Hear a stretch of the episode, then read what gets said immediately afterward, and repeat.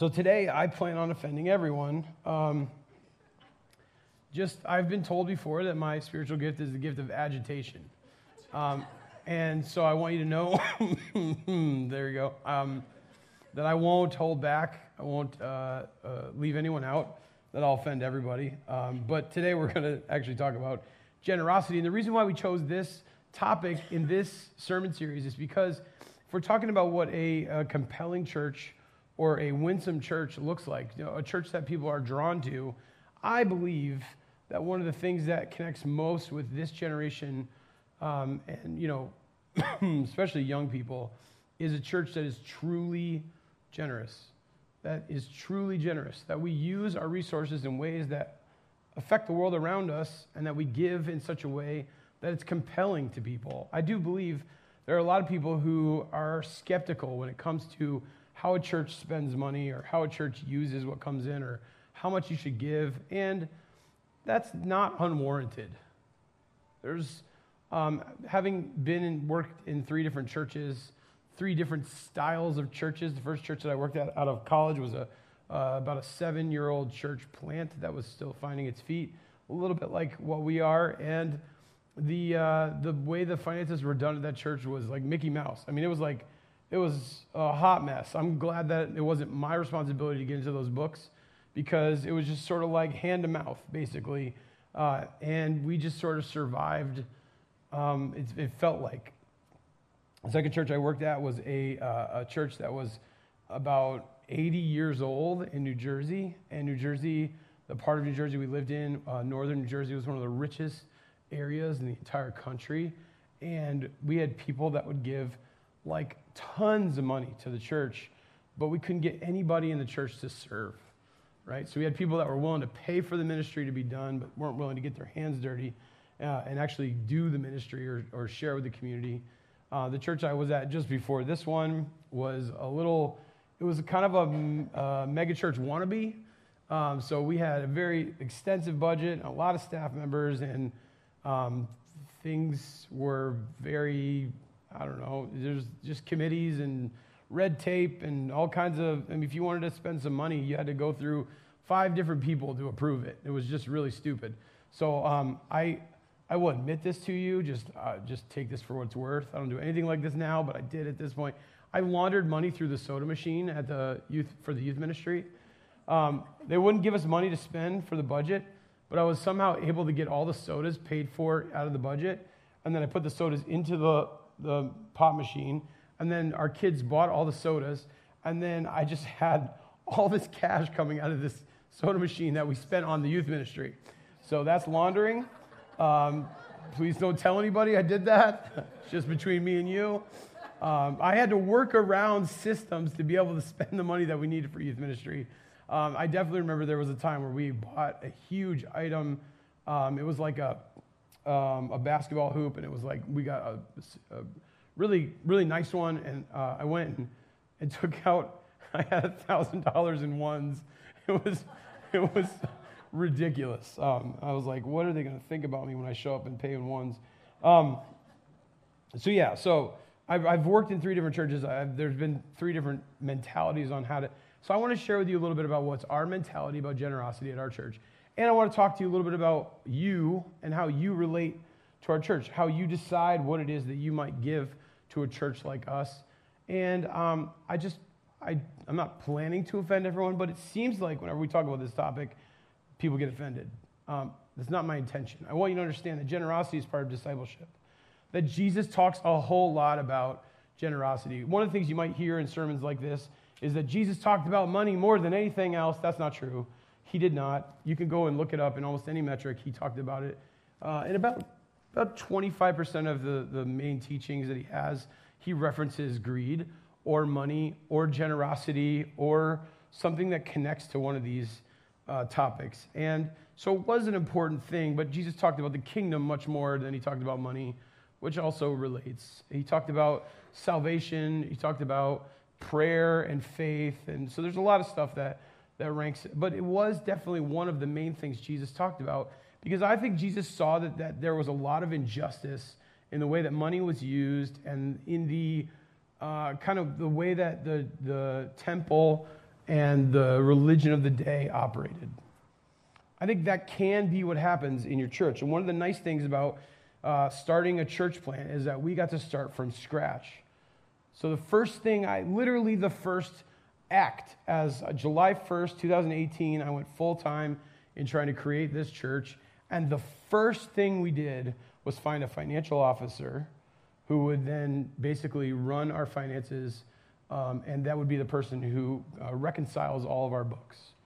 And then we found a treasurer who would spend our money basically for the organization and would be in charge of it all. And these two people, while we worked together on a finance team, did different things. We had someone reconciling our books, and we had somebody uh, who was spending the money. And so both of these things were seen and kind of communicated together between these two people. And I was kind of in the middle setting the budget on behalf of the staff. That's kind of how we ran our budget from the beginning. And we wanted to have a mentality of what does it look like to be a generous church. So from day one, we decided that we would tithe from the finances that come into uh, the church. Now, we have gone well beyond tithing, but we started with the idea that we would tithe. And the way that we did, broke it down was we said, okay, six percent of what comes into our church goes to church planting. We still have that as one of our core tenets to what we do as a church. The fact that there's a church, Catalyst White Bear, who's meeting this morning, we have given them over thirty-five thousand dollars in the couple years that we've been with them, and free coaching, and walked the journey with them. So it's been something we wanted. Yeah, all right. Something that was very important to us, even right now as we speak, because our goal is to be able to plant a new church every three to five years. We have right now right around thirty-six thousand dollars in an account earmarked only for church planting that's ready to go. I think by the time we launch another church, we find a church planter and we walk them through that, we'll have probably fifty thousand dollars to invest in the next church that we launch. So, yeah, there you go. So if I'm being transparent, six percent of everything went right to church, goes right to church planting still. We give two percent of what comes in right straight to Ralph Reeder. two percent goes straight to Quincy House. Those are the two ministries that we've linked arms with in this community to make a difference in the lives of people. We give one percent to our denomination. It goes right back to funding what our denomination is doing. Our denomination is a couple hundred churches in the Minnesota and Iowa region that are all kind of working together to see God's kingdom get built.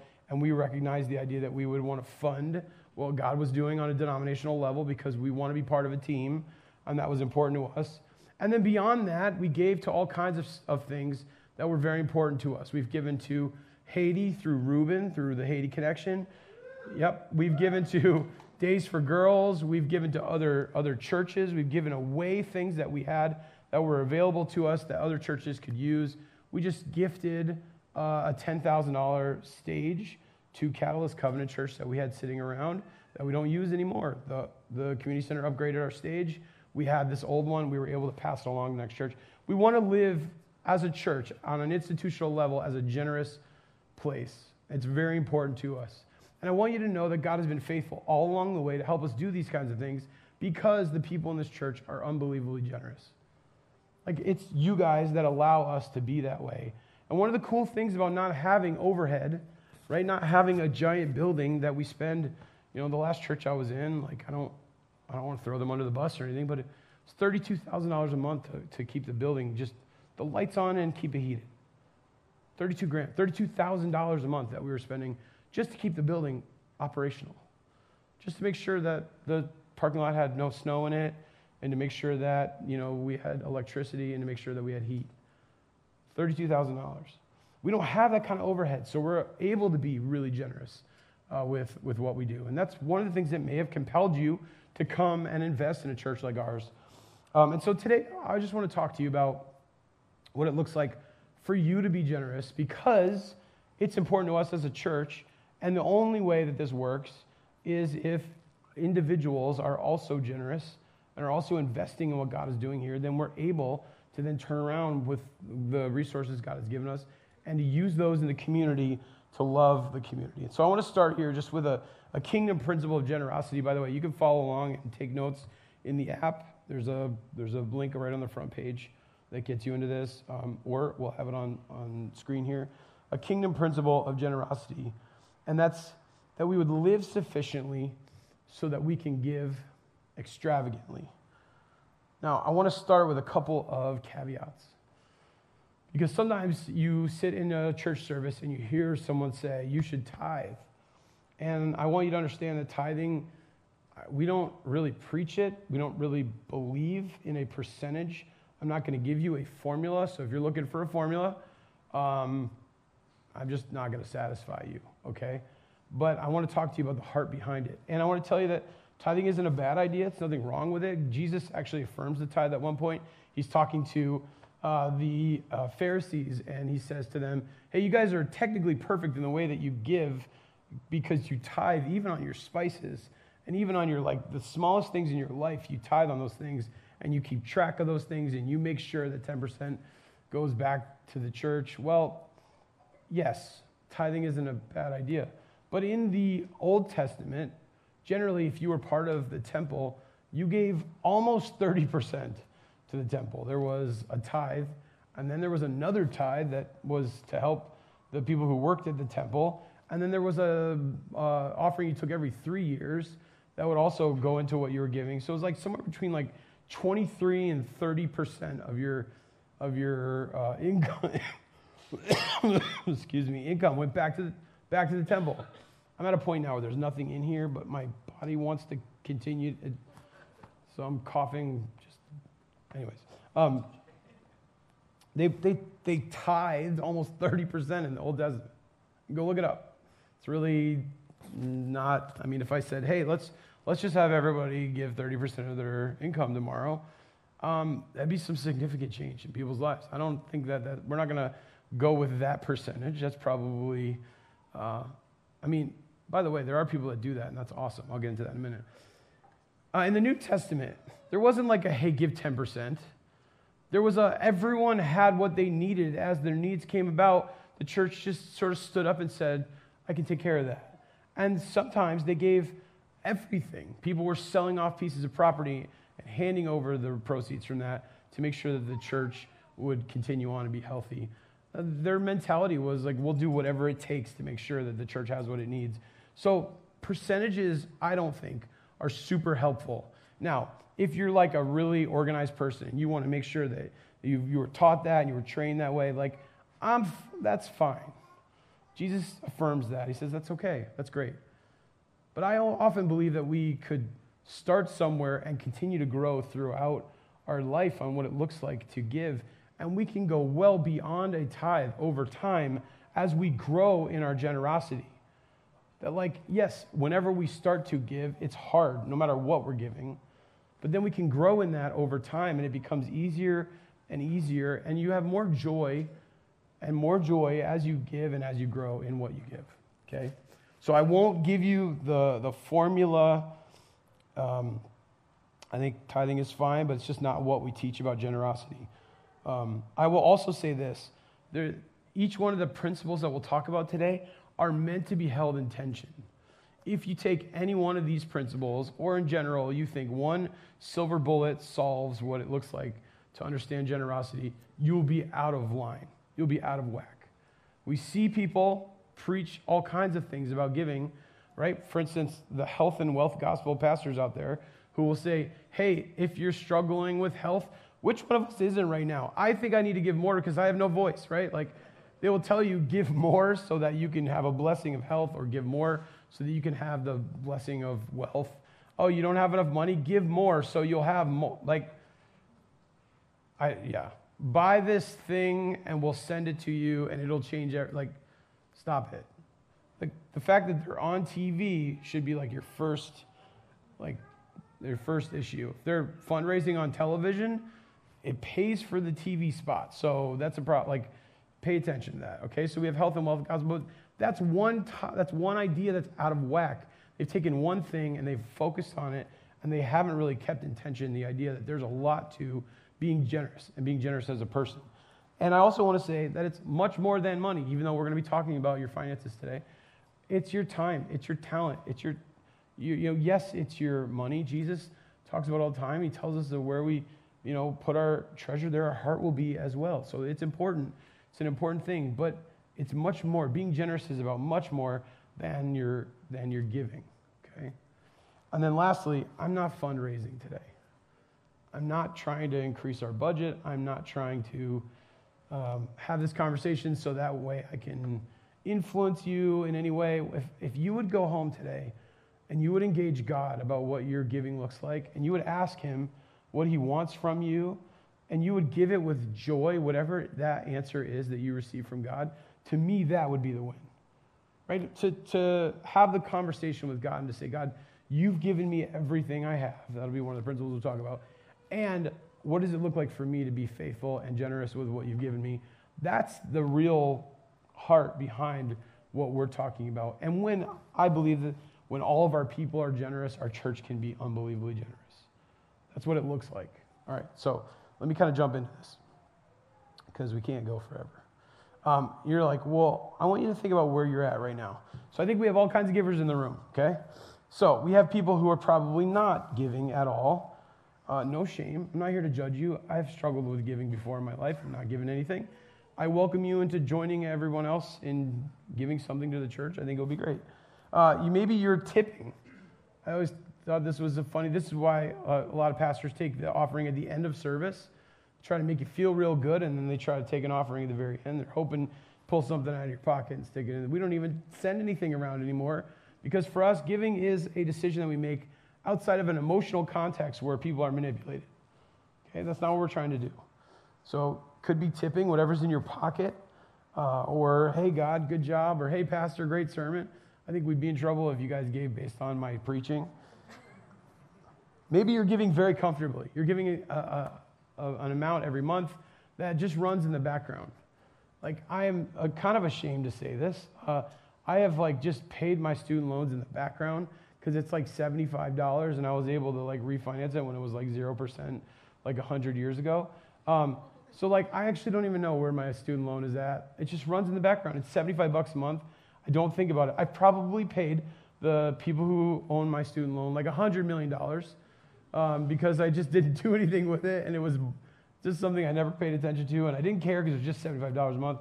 Like, for you, maybe that's a lot, but I just, it runs in the background. It's very comfortable. There are a lot of people who give in that way. They're like, hey, I can give a little bit of money, and no one's going to ever think about it. Like, it's just, it just runs in the background. Um, I think there are people who give significantly. They think about it. They work hard on trying to figure out what that looks like for them. They make a decision. They follow through on it. That's a significant decision. Um, I think tithing is, a lot of people still tithe. And again, there's nothing wrong with that. I'm not going to necessarily teach that as the be-all, end-all, but I understand the concept behind it. It's not a bad thing. Jesus is cool with it. Uh, give sacrificially. I know a lot of people that give well over a tithe. In fact, I had one professor. It kind of changed the way I thought about giving. He always said, every time, my entire life, every time I ever got a raise, I just raised what I was giving. Like if I got a ten percent raise and I was giving ten percent, now I just give eleven percent because that amount really almost always was just coming straight out of whatever my raise was. So anytime I got a raise in my life, I just continue to give. And he's like, you know, before long, you find yourself at twenty or thirty percent because over time, you've given more based on getting more. Right? And whenever God gave you more, you just gave more, right? So he gave well beyond a tithe, and I always thought that was an interesting way of giving sacrificially. It's sacrificially is like you feel it, it's important, it's as, it's something that's like, you know, on the front of your mind, it's something that you're giving that you feel and is a decision. And then I've thrown reverse tithing, because if there's anybody in here who's independently wealthy and just wants to live on ten percent of their money, I would welcome your ninety percent at our church. Um, famously, this is Rick Warren, the pastor at Saddleback, uh, or was the pastor at Saddleback. He made like a billion dollars on his books and his purpose-driven tchotchkes, right? Like uh, purpose-driven journal and purpose-driven notebooks and purpose-driven pens and purpose-driven clothes or whatever.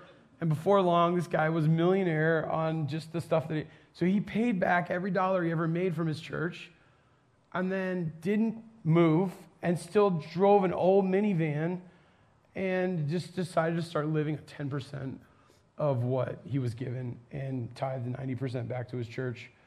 And so that, that kind of stuff exists. Like, God does move in people to be um, unbelievably sacrificial at times. And it's, in that case, probably a spiritual gift, right? And obviously, Rick Warren was uh, investing in the church that he spent his life creating. So for him, it was a worthy investment. Uh, but if any of you would like to talk about, you know, living on ten percent, I would be glad to talk to you about that. My point is, everyone, all of us start in a different place. and there's a chance for all of us to grow. Right? Wherever you find yourself on this, this, there doesn't need to be shame around it. We don't need to, you know, have a conversation publicly about who's giving what or how that looks. Most of the time when we look at the financial information in our church, we're looking at the big picture, sort of the meta narrative, the, what's going on, and how do we interpret how the giving trends are looking in our church. Um, but wherever you find yourself, there's probably a chance to grow. And I want to start just by kind of helping you, if you're thinking about growing, I want to help you see it from the perspective that might help you.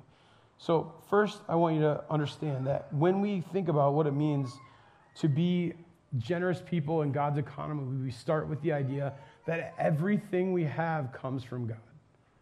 Right? James uh, chapter one, verse sixteen and seventeen, it says, "Don't be deceived, my dear brothers and sisters. Every good and perfect gift is from above, coming down from the Father of the heavenly lights." Our resources don't come from us. They don't come from the world around us. Everything, as a Christian, you believe, is a gift from God. Everything that you have is a gift from God. Jesus talks about this idea of stewardship, right, a couple times in his parables. And one of my favorite parables is when he's talking to a rich person, and he's talking to them about how they have so much that they're, the idea of what they do with it will either be to give it away, right, the extra that they have, or to build more barns and store it up. And Jesus says, look, you could die tomorrow, and all the stuff that you store in these barns would be wasted. Who would they go to? Who would it go to? That there's a certain time in our lives where we find that God has given us something so that we can give it away to other people.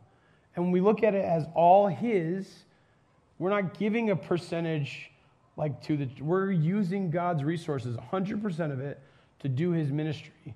And a portion of it goes back to the ministries that we find ourselves involved with or investing in. We see it as all as God's and none of ours. And then we try to be stewards to use God's resources the way that he wants us to use them. And this is a philosophy change for a lot of people. A lot of people feel like everything that they earn is theirs. I have earned this. I went to work for this. I have worked hard for this. And now I'm going to give a portion of this back to God. And I want you to understand that's not a biblical idea. Like, as Christians, we believe everything that we have is a blessing from God and meant to be stewarded. And along with that comes responsibility. And I know you understand this concept, okay? And here's how I can tell you you understand it. Have you ever borrowed anyone's car? Okay, you guys are great Minnesotans. I know you are. So you borrow somebody's car. Before you return it, what do you do? You're going to gas it up first. You're going to wash it if you're that great. I know, Chris, if, can I, can I, just for a second, Chris, can I just call you out? Chris borrowed my car a couple times in our in our lives. He brings it back vacuumed and washed. It's never looked better. I'm always like, hey, Chris, can you borrow my car? You understand what it means to steward something. You borrowed it for a period of time. You are returning it to who owns it. And you want to bring it back even better than when you received it. I feel this pressure when I get like an Airbnb, right? Like, I don't own this, and I don't owe that person anyone, and they're charging me two hundred fifty dollars for a cleaning fee. And yet I still want to clean it. I want to hand it back better than I found it. I know you have this, this mentality because you're a good Minnesotan, right? This is the idea of what God's, God has given us something to steward that belongs to him. And he wants us to leverage it and use it for his kingdom. So he says, hey, when you think about what you're going to do with all of your resources, right, your homes, your, your families, like the time that you have as people, the, the talents that you have, the finances that you have, you know, the vacation home that you have that you should borrow to your pastor. Um, come on, somebody. Like, you have one hundred percent of your stuff is not your stuff, it's God's stuff. And you have a chance to leverage what you have for his, his glory and his ministry. And when you start to look at it differently like that, you can begin to find gener- like levels of generosity that you didn't think you had. Because you start to say, this isn't mine, this is God's. Now, how I use this looks different because I want to steward the resources that I have and make sure I use them in a way that is pleasing to God. Second idea here is Jesus modeled being generous as an all-in proposition. And I'm going to go to Second Corinthians chapter eight, verse nine. This comes out of a section where Paul's talking to the church in Corinth about generosity. He's actually taking up an offering for Jerusalem, who's in a massive famine, and the church there is really suffering. And the church in Corinth is basically raising money to send to Jerusalem so that they can get out of, or at least have some relief from the situation that they're in. And so Paul is trying to encourage them to be generous and to give and to see what they have as an opportunity to take care of the church in a different location. It's a really cool moment in this church in Corinth's history. They get a chance to be generous with what God has given them to save or help the church in Jerusalem. So this is what Paul says, "For you know the grace of our Lord Jesus Christ, that though he was rich, yet for your sake he became poor, so that you through his poverty might become rich." And so Paul is just getting ready to ask them, and he says, hey, let's just stop for a second and let's compare this to what Jesus has done. He says, Jesus chose poverty instead of riches. Jesus gave away himself on behalf of all believers, of anyone who needs forgiveness of sin, which is all of us. Jesus gave himself. He couldn't give a tithe of himself. ten percent of his blood on the cross would not have done the work that he needed to do. He gave himself completely, on purpose, generously, lovingly. He calls us to think with the same concept, that if we want to be rich, we become poor. That if we want to, you know, be honoring to God with the resources that he's given us, we find poverty in what it looks like to use those, those resources. So he calls us to an all-in model of generosity. And this isn't easy, because this world is set up in such a way, or the culture is set up in such a way, to say, protect yourself, get yours, put enough away, make sure. And I'm not telling you don't save. I mean, I think, you know, uh, I'm not telling you be stupid. That would not be a good way to steward what God has given you. But I'm telling you to live sufficiently so that you can be extravagantly generous. That there's opportunity to be smart and do things right and then give in such a way that it would model or be after the model that Jesus gave from, which is all in proposition. He gave his life. He gave himself. He gave his flesh. It wasn't a tithe. It was one hundred percent. He gave what was necessary. Right? That's what he calls us to do. I don't know if you've ever been in a situation where you've received something like that. I remember uh, these details are fuzzy because it's ni- it was nineteen ninety-three or nineteen ninety-four, I think. Um, and so you could ask uh, Randy and Debbie later, and they'll probably correct you, correct my story here. But um, I remember as I was, I became a believer in nineteen ninety-three at thirteen years old. I decided that that summer I wanted to go on a mission trip. Felt like mission trip. That's what I'm supposed to do. I'm growing in my faith, growing like a weed. Um, basically just reading the Bible nonstop, you know, and growing in my faith and showing up at church. And I was there at, you know, seven a.m. when the trailer showed up. I unloaded the sound system, and I set it up, and I ran sound. And that's what church looked like to me. And now God was calling me to go on this mission trip. But we were going to go for a month-long mission trip in uh, the on the island of Grenada. Um But you're like, yeah, great. That's a great place to go for a mission trip. It's like, sounds like vacation. Uh, Grenada is unbelievably poor. There's like areas where, hey, Rand, there's he's like, give me the thumbs up. Uh, there's areas in Grenada that are like, yeah, they're like uh, the cruise ship pulls in and there's like a, you know, a, a place for rich people to enjoy the beach, right? But then the rest of the island is poor people, and we kind of were inland, in inward, and kind of staying there for four weeks, and we just went there and served. So fourteen years old, I have to raise like two thousand dollars. And I had never really thought, like, how in the world am I going to raise it? I had no job.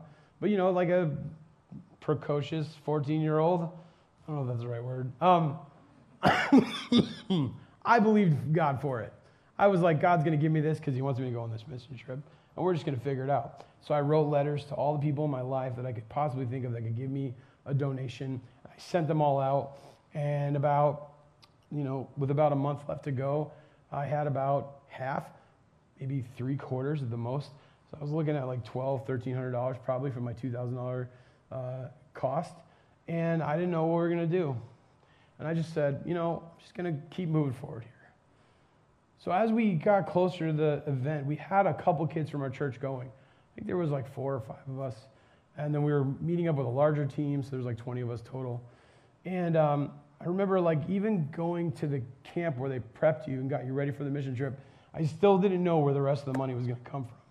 Now, I know my parents didn't have it, and I had already tapped out every single option I had. And I didn't know what was going to happen. And you know, somebody in that church figured out what everybody owed and wrote a check to cover the amount of every per- Randy, am I getting this right? Yeah. Wrote a check to cover the full amount of the team because all of us had money left to raise.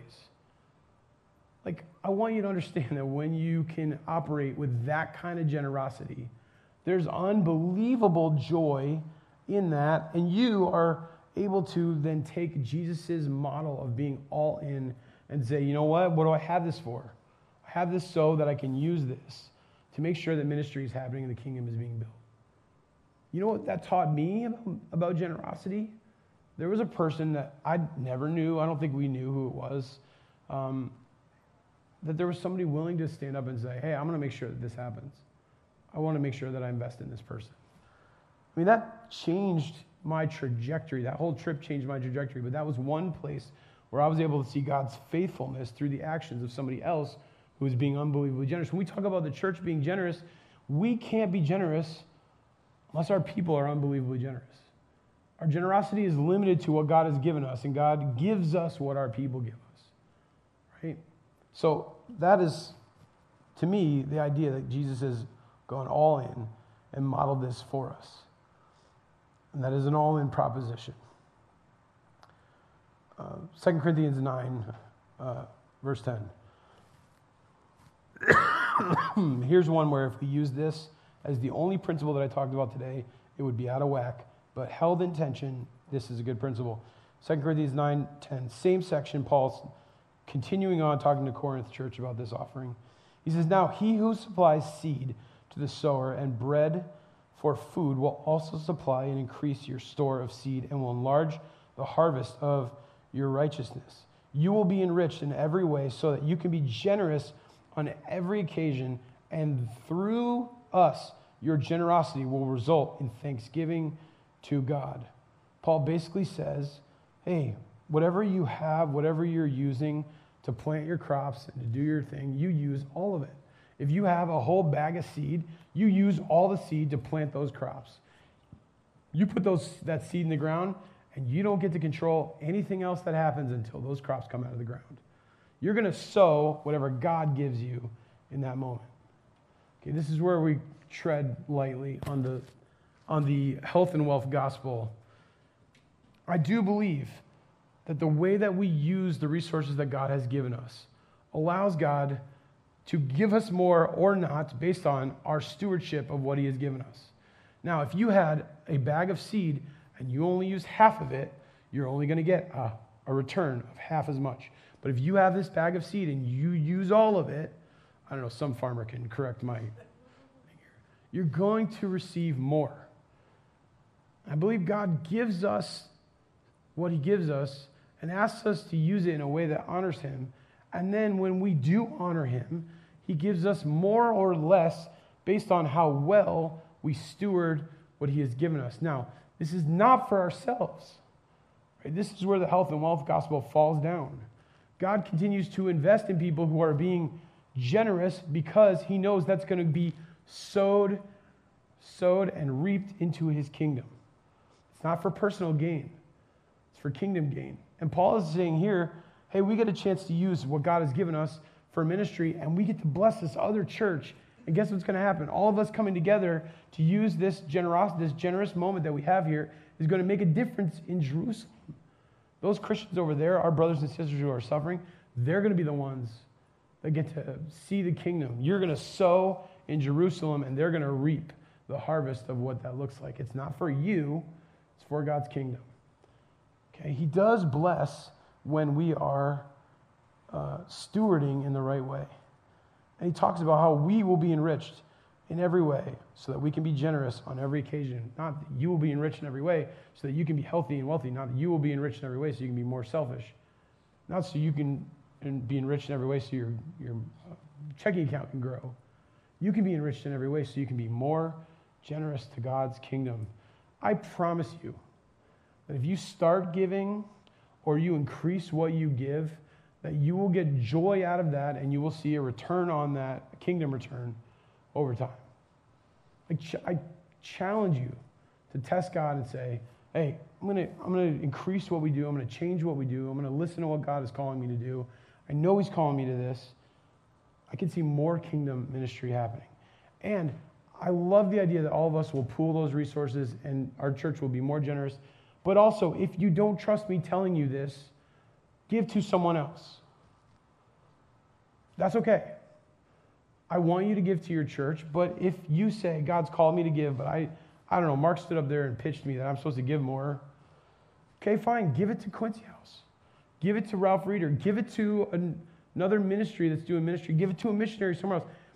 Look, I, I want to see us change the world through the generous living that we can have as a church, but also I want you to understand that this principle, right, is something that you can apply, and I'm, I'm not doing it in a selfish way. I'm trying to help you understand this from a discipleship perspective. Everybody follow me? Everybody follow me? Okay, great. So live sufficiently so you can give extravagantly. So I want to jump here to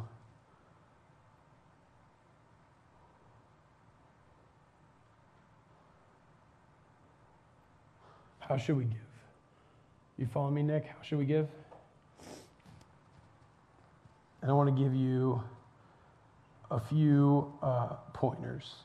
So here's Second Corinthians chapter nine, verse seven. If you're going to ask, uh, sorry, yeah, verse seven. If you're going to ask, hey, what's sort of the way that we look at giving at this church? I think it is pretty much encapsulated right here.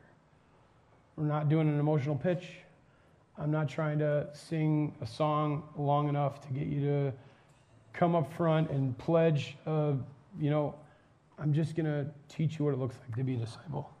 Second Corinthians chapter nine, verse seven.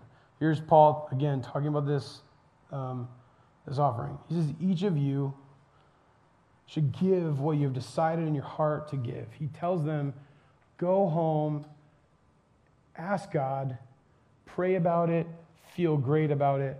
Make a decision. Don't do it haphazardly. Don't give what's in your pocket. Don't make a decision that is just like based on whatever is going on at church at the moment. Go home, make a decision. What should I give?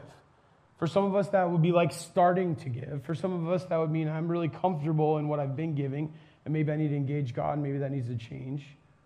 For some of us, hey, if you're, I guess if you're living on ten percent, giving away ninety, like nine percent? I don't know. Let's give it a shot, right? Um, He says, each of you should give what you have decided in your heart to give, not reluctantly or under compulsion, right? So not, not because I preached a sermon that moved your heart, because you engaged God and he gave you an idea of what it looked like to be generous, right? Not under compulsion. I have to do this.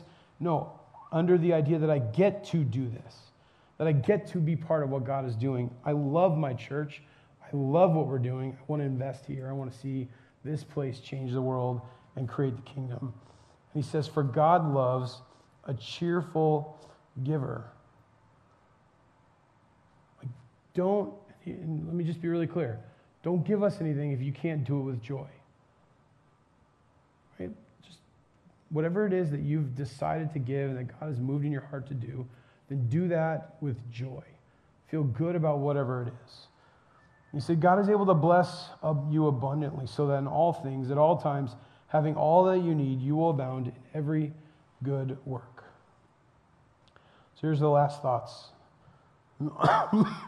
Excuse me. I got through it. We're going to get all the way through it. See everything as God's. Give your first and your best. There's a whole other sermon right there. Decide ahead what generosity looks like for you. Give with joy grow in generosity over your lifetime.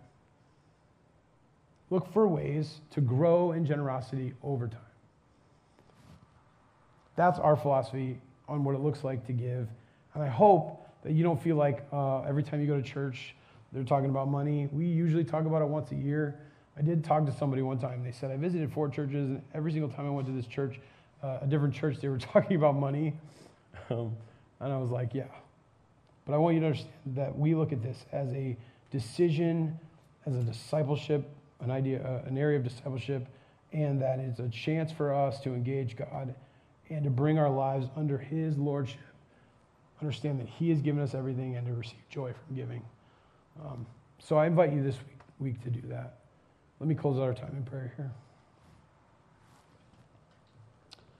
Jesus, uh, thank you. Mm. We have a chance as a, as a group, as a church, to invest what you have given us into your kingdom. I thank you, God, that uh, you made this clear and practical, that you've called us to engage you on what it looks like to be generous and to continue to grow in generosity over our lifetimes.